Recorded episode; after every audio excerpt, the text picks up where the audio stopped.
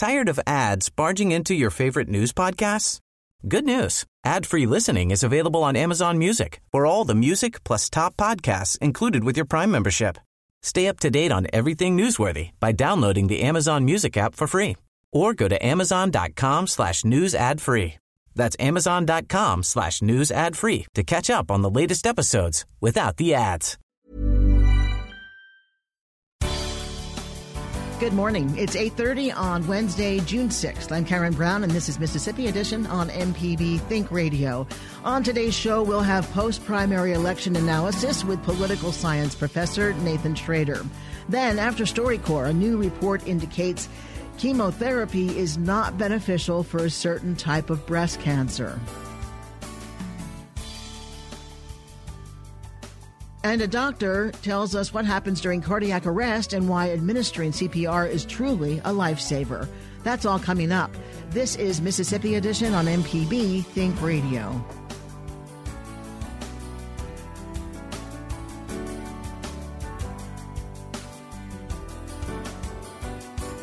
Mississippi's primary elections will continue with two upcoming runoffs, one on the Republican ticket and the other on the Democratic side. Here to discuss all the results with us is Millsap's Assistant Professor of Political Science and Department Co-Chair Nathan Shrader. Thanks for being here, Nathan. Thanks for having me.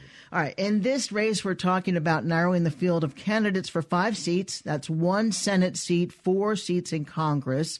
So going forward to November, there will be one Democrat and one Republican candidate on each side. Right. How, That's right. And independent candidates or, or other party candidates? There are several third-party candidates scattered in throughout a couple of those races, yes. One Senate seat on the primary ballot. We had the special election coming up for Thad Cochran's seat. Yes. But, but in the uh, primary ballot, we had incumbent Republican Roger Wicker. He handily beat his opponent, Richard Boynton. Uh, but on the other side, a runoff between Democratic State Representative David Baria of Bay Saint Louis and venture capitalist Howard Sherman of Meridian will determine who will take on Wicker in November. There were six Democratic candidates, and it ended up with those two getting the most, and very close race between those two. It was, right, very close all night long. All right, why those two? How did they distinguish themselves from the six? Well, there, there are a few things that, that stood out to me throughout the race. Uh, one thing is that Representative Baria, Representative Baria raised and spent less money than Howard Sherman did. Uh, but he is an established figure within the Democratic Party here. He's the House Minority Leader. He had earlier served in the state Senate, very visible, especially during legislative sessions where people see his name in the news. So he, he sort of started out as a candidate who had great visibility among people who follow politics because of, of the positions he's held within the party. So it was natural, I think, for him to be one of the, the leading candidates because of that long history in Mississippi Howard politics. Sherman is an outsider, but you say he spent the most money. So is that why he ended up at the top? Well, that that was what was fascinating to me is Howard Sherman, and I, I double-checked this this morning. He, as of late May, he had six hundred had over the course of the race raised six hundred twenty-eight thousand dollars and spent almost four hundred thousand dollars of that. Um, so in a state like Mississippi that's a relatively low population state, even if you're an unknown person who just walks into the state and has never run for poli- uh, political office before, that kind of money can get you known really quickly.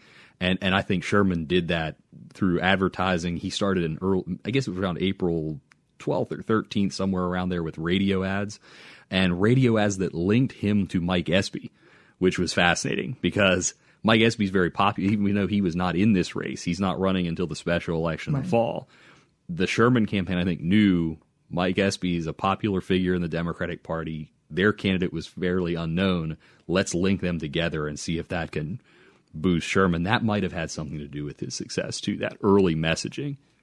And we'll talk about chances in a little bit. Now to the U S. House. In the first congressional district, candidates on both sides ran unopposed, with incumbent Republican Trent Kelly going forward to face a challenge by Democrat Randy Watkins in November. In the second congressional district, there's one candidate, Democratic incumbent Benny Thompson. Nobody's challenging him. So the primaries for those seats are straightforward. Any comments about those two races, do either of them face there? Benny Thompson a... had no primary opposition in the Democratic Party, but and there was no Republican in that race. But there will be a third, I believe, one maybe two third party candidates that filed. So their voters in the second congressional district will have a reason to to vote in November. There will be a race there. Okay, the highly watched race in the third congressional district. This is where Republican Greg Harper is not seeking re-election. So this is rather mm-hmm. a historic uh, election. On the primary, there were six Republican candidates. District Attorney Michael Guest and businessman Whit Hughes are going to compete for the seat after coming out ahead, competing for the nomination, rather, for the Republican Party. Guest almost looked to win that seat outright. You need more than fifty percent. I think he ended up with around forty-five percent. That's right. And uh, Whit Hughes at like twenty-two percent. So it, he, he uh, it looked at one point last night that Michael Guest may have had enough momentum to kind of put the race away, getting fifty percent, then a little spare, a few spare votes to put him over the top.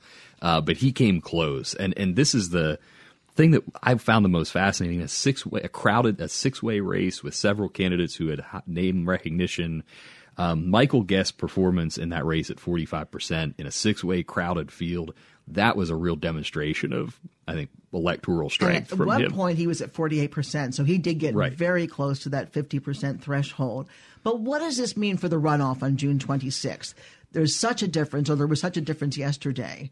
Right. Will that race even up when there's just two candidates? It, it's certainly possible because the strategy, the political strategy behind this changes when it shifts from a crowded primary to a one-on-one head-to-head runoff.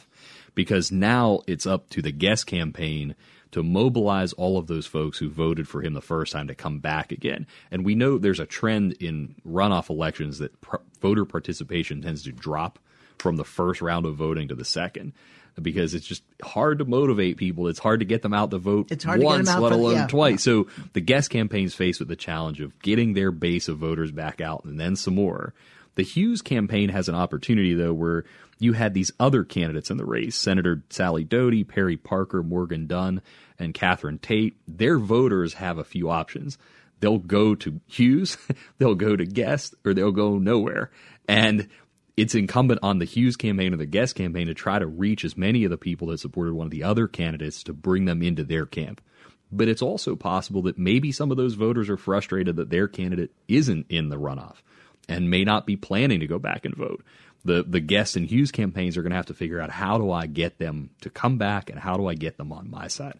There were three men, three women mm-hmm. among these uh, candidates, and all three men came out on top, the three women on the bottom. Right. Is that telling in any way, gender related? It's possible. One one thing I was looking at was was the that may also have a play a role here. The fundraising totals. Um, Guest, Hughes, and Parker were far and away the top three in terms of raise, the, the money that they had available to spend on the, the race, all within the three hundred and ninety thousand to four hundred and thirty thousand dollar range, where Senator Doty had one hundred ten thousand dollars to spend. Morgan Dunn had about one hundred eighteen thousand dollars, and the other candidate didn't raise any money. So there could be a gender bias issue here among parts of the electorate, but it also could be that the the, the amount of money that those candidates, the three women, can't, had had to spend was just significantly less in terms of what they needed to get their name out and their message. On the Democratic ticket for the third congressional district, State Representative Michael Ted Evans of Lauderdale County, he beat Navy veteran Michael A. Cox of Hickory with uh, mm-hmm. ninety-three percent of the votes in. That was uh, that was a pretty wide victory for him. Yes, I, again, Evans uh, getting close to seventy percent of the vote in that race. I, I think that was a strong showing for him. Uh, just following those two campaigns on social media, he seemed to be everywhere. I, I, you know, he, he seemed to run a real grassroots, face to face retail campaign, um, and I think that showed that paid off in the end uh, in in the Democratic primary. All right, we have about a minute left, and I want to ask you finally: this is a strong state for Republicans. Mm-hmm. Do Democrats have a chance in November? in District three and District uh, and the Senate race in particular? I think just r- quickly on the Senate race side, I think that is the wild card right now because we have that have that race occurring on the same day as the special election. And right now there, of course, is Mike Espy running on the Democratic side in the special election. And he's a household name in Democratic politics. Uh, he may be able to help pull the Democratic Senate nominee in the Wicker race and the Democratic nominee in the third district race along with him as he builds up momentum in his campaign. And I think Espy could help be the he may be the spark plug, in other words, for, for the Democrats if they want to win in these other races or be competitive in those races. All right. Thanks so much for joining us. Thank you. Uh, Assistant Professor Nathan Shrader from Millsaps College and also the co-chair of the Department of Political Science. The runoff election will be held on June twenty-sixth. The general elections will be November sixth. Coming up, a new report indicates chemotherapy is not beneficial for a certain type of breast cancer. That's after Story Corps. This is Mississippi Edition on M P B Think Radio.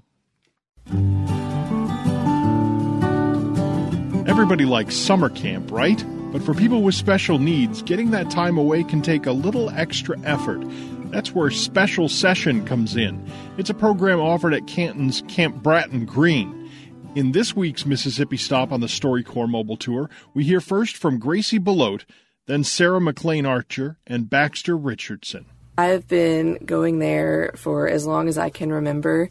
Apparently, my dad taught me how to swim in the pool there when I was like six months old.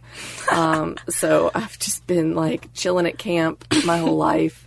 I've been a camper and a counselor and been super involved. And you lived there, right? Oh, yeah. We totally forgot about that. um, so my dad, when he was younger, his parents were the property manager and um, in charge of the kitchen at the camp. And so they lived there. And then my dad became the property manager of the camp um, when he got old enough to do that. And so we lived on site at the camp for four years. And people always are like, Gracie, you lived at summer camp all year round. Like, that must have been great. But in the winter, it was just really creepy and kind, and just sad because we were in the middle of nowhere. It wasn't quite all camp songs and games all year round. I went to camp for a while before we were old enough to staff Special Session. I think it's cool the very first day when you get to see everybody. And do you remember your first Special Session when everybody gets out of the car and you see all these new faces and you're completely overwhelmed and you've been yeah. warned, this is a special thing, this is great, everybody's happy and you don't know why. I don't know. I have so many great memories of that first. Yeah, and it's like the first time that you're a staff at Special Session and all the campers are arriving for the first day, it's overwhelming because you haven't met most of these campers before. But then the next year you come back, they all remember you, and they give the best hugs. I have never received better hugs than on the day that campers arrive at Special Session. As soon as they see you, both your and their eyes light up, and you run in slow motion, like in a movie, and then you attack each other with hugs, and it's the most beautiful thing ever. I think it's really fun to talk about stories of us with campers, yeah. but I just want to say the campers are our friends. Like, there's this huge thing about, you know, not looking down on anybody that you're with, and that includes your campers and your fellow counselors and everyone. So I just want to say that we regard them as our very closest friends, and I can say that because I have phone conversations yeah. with one of my campers every week, at least once. yeah, yeah, that's one of my favorite things about camp is how everybody is an equal part of the experience of camp. Uh, there's no separation between counselor and camper. We eat all our meals together. We're, I mean, we feed each other food and we say goodnight to each other every night. Oh, that's another one of my favorite things is saying goodnight to campers at night. And everybody just goes around and they're like, I love you. I love you too. And oh, that's the best. Baxter, do you want to tell one? Yeah, I guess this is my first year. This, I think, sophomore year of high school, right before sophomore year. And I did not want to go to the camp at all and just did not want to go, never been. But my mom figured out, met the director and signed me up and sent me on my way. I just didn't know anybody. But I came to, like, know my cabin. And the first night when all the campers arrive, they were all getting ready for bed. So they were all taking their showers. And this one larger man, he would always go in the shower, wash himself, and then he'd walk out without a towel, without anything, dripping wet and covered in soap. So we'd have to send him back to the shower so he could rinse off. Then he would come out and he'd be soaking wet. So we'd hand him a towel and he'd dry off, but he'd always forget his towel.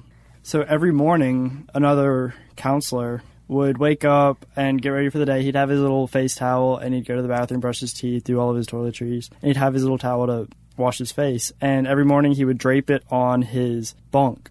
And then every night, this camper would go take a shower and come out soaking wet without a towel, and he'd grab the first towel he would see. The first towel was always this little hand towel that the counselor used, so the camper would dry himself off everywhere. everywhere. Then he'd put it back where he found it, and then he'd go get dressed. And this continued all week until the last night the counselor was paying attention and noticed that the camper grabbed the towel, and he asked if he'd been using that same towel every day, and the camper nodded and smiled. And that was my Knowingly. first year. Yeah. To hear more of our conversations from the Story Corps Mobile Tour, go to m p b online dot org. The Story Corps Mobile Tour visited Mississippi through a partnership with the Mississippi Humanities Council, the M P B Foundation, and Mississippi Public Broadcasting.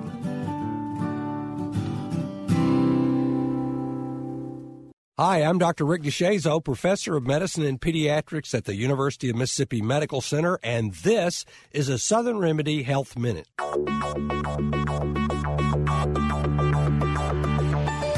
Symptoms of a stroke are most commonly weakness in one side of your body, and or inability to use your muscles, usually on one side of your hand. Can't move your hand, or your hand goes dead and numb.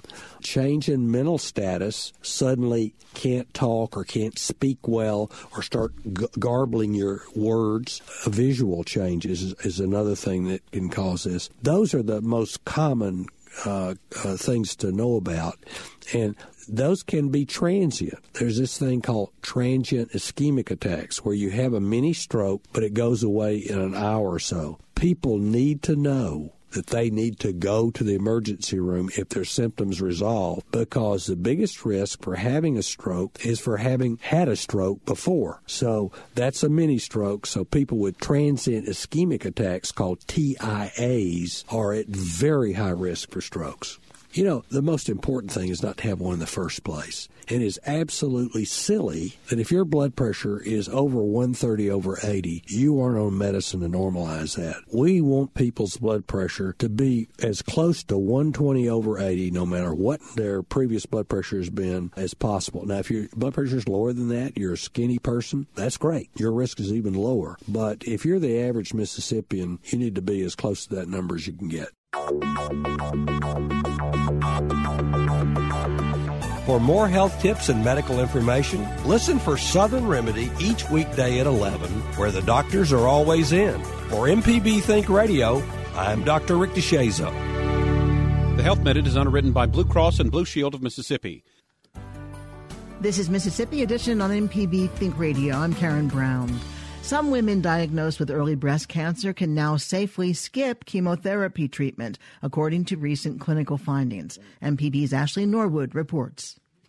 Almost seventy percent of women with common types of early breast cancer do not benefit from chemotherapy, according to the National Cancer Institute. The clinical trial called Taylor X looked at women with H R positive, H E R two negative, node negative breast cancer. It found that treatment with chemotherapy and hormone therapy after surgery is not more likely to decrease cancer reoccurrence than treatment with hormone therapy alone. Doctor Barbara Kraft is an oncologist at the University of Mississippi Medical Center. Certainly when we treat a breast cancer patient with early stage disease, we want cure and we want long-term cure, and we want them to go back to being their normal self and living their lives and enjoying milestones, enjoying birthdays and things like that. The study shows thirty percent of those women are more likely to benefit from chemotherapy. Brenda, who prefers not to use her last name, shares her experience surviving breast cancer. I was diagnosed in two thousand twelve with triple negative breast cancer and just had a lumpectomy and had the radiation and the chemo. And then this February, I was diagnosed with another triple negative, the kind I've got. You treat with radiation and you treat with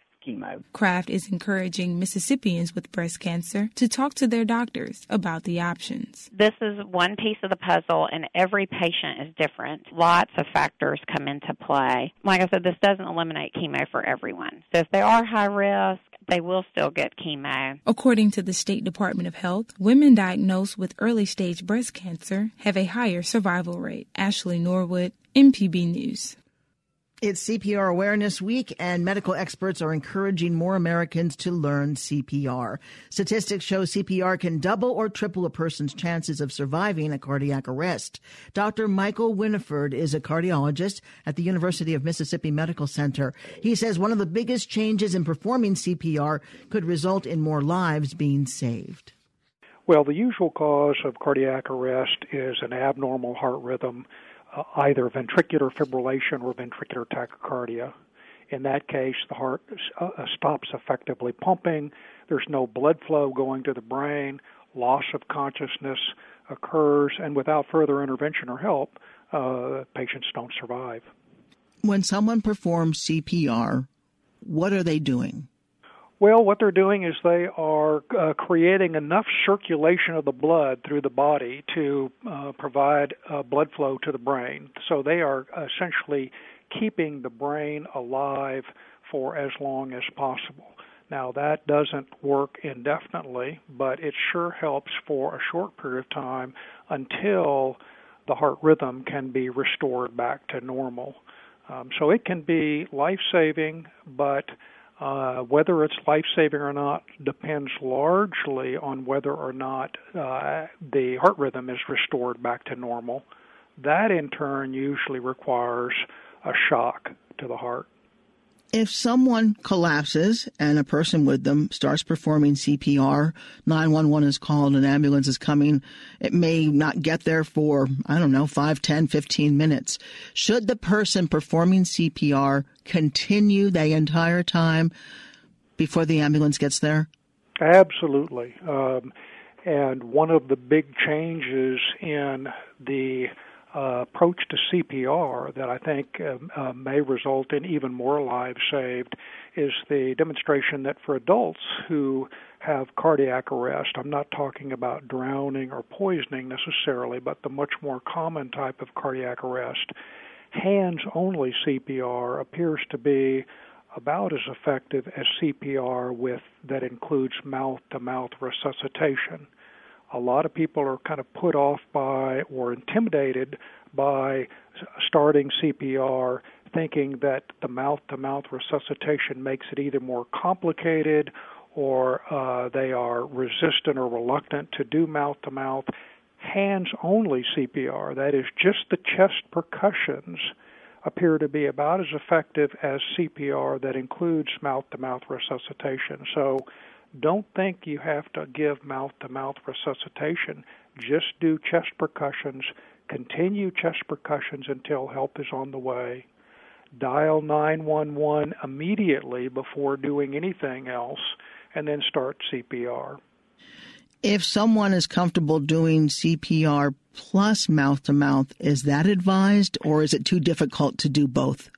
No, it's not too difficult to do both. Um, certainly, mouth-to-mouth resuscit- effective mouth-to-mouth resuscitation is um, easier and more effective when there are two people providing C P R, two knowledgeable people who are uh, aware of the of the proper technique. Uh, so, by all means, if uh, a uh, first is a, if a responder to a cardiac arrest is comfortable doing full C P R that includes mouth-to-mouth, then uh, uh, that's uh, probably more effective. Uh, but um, uh, again, the data we have right now, it looks like hands-only C P R is uh, is pretty effective. Um, we would not recommend hands-only C P R for drowning victims or poisoning victims, but for cardiac arrest victims, uh, it appears to be uh, about as effective as, as mouth-to-mouth. cardiologist Doctor Michael Winifred of the University of Mississippi Medical Center. Stay tuned to M P B Think Radio for a full slate of Mississippi-based programs all morning long.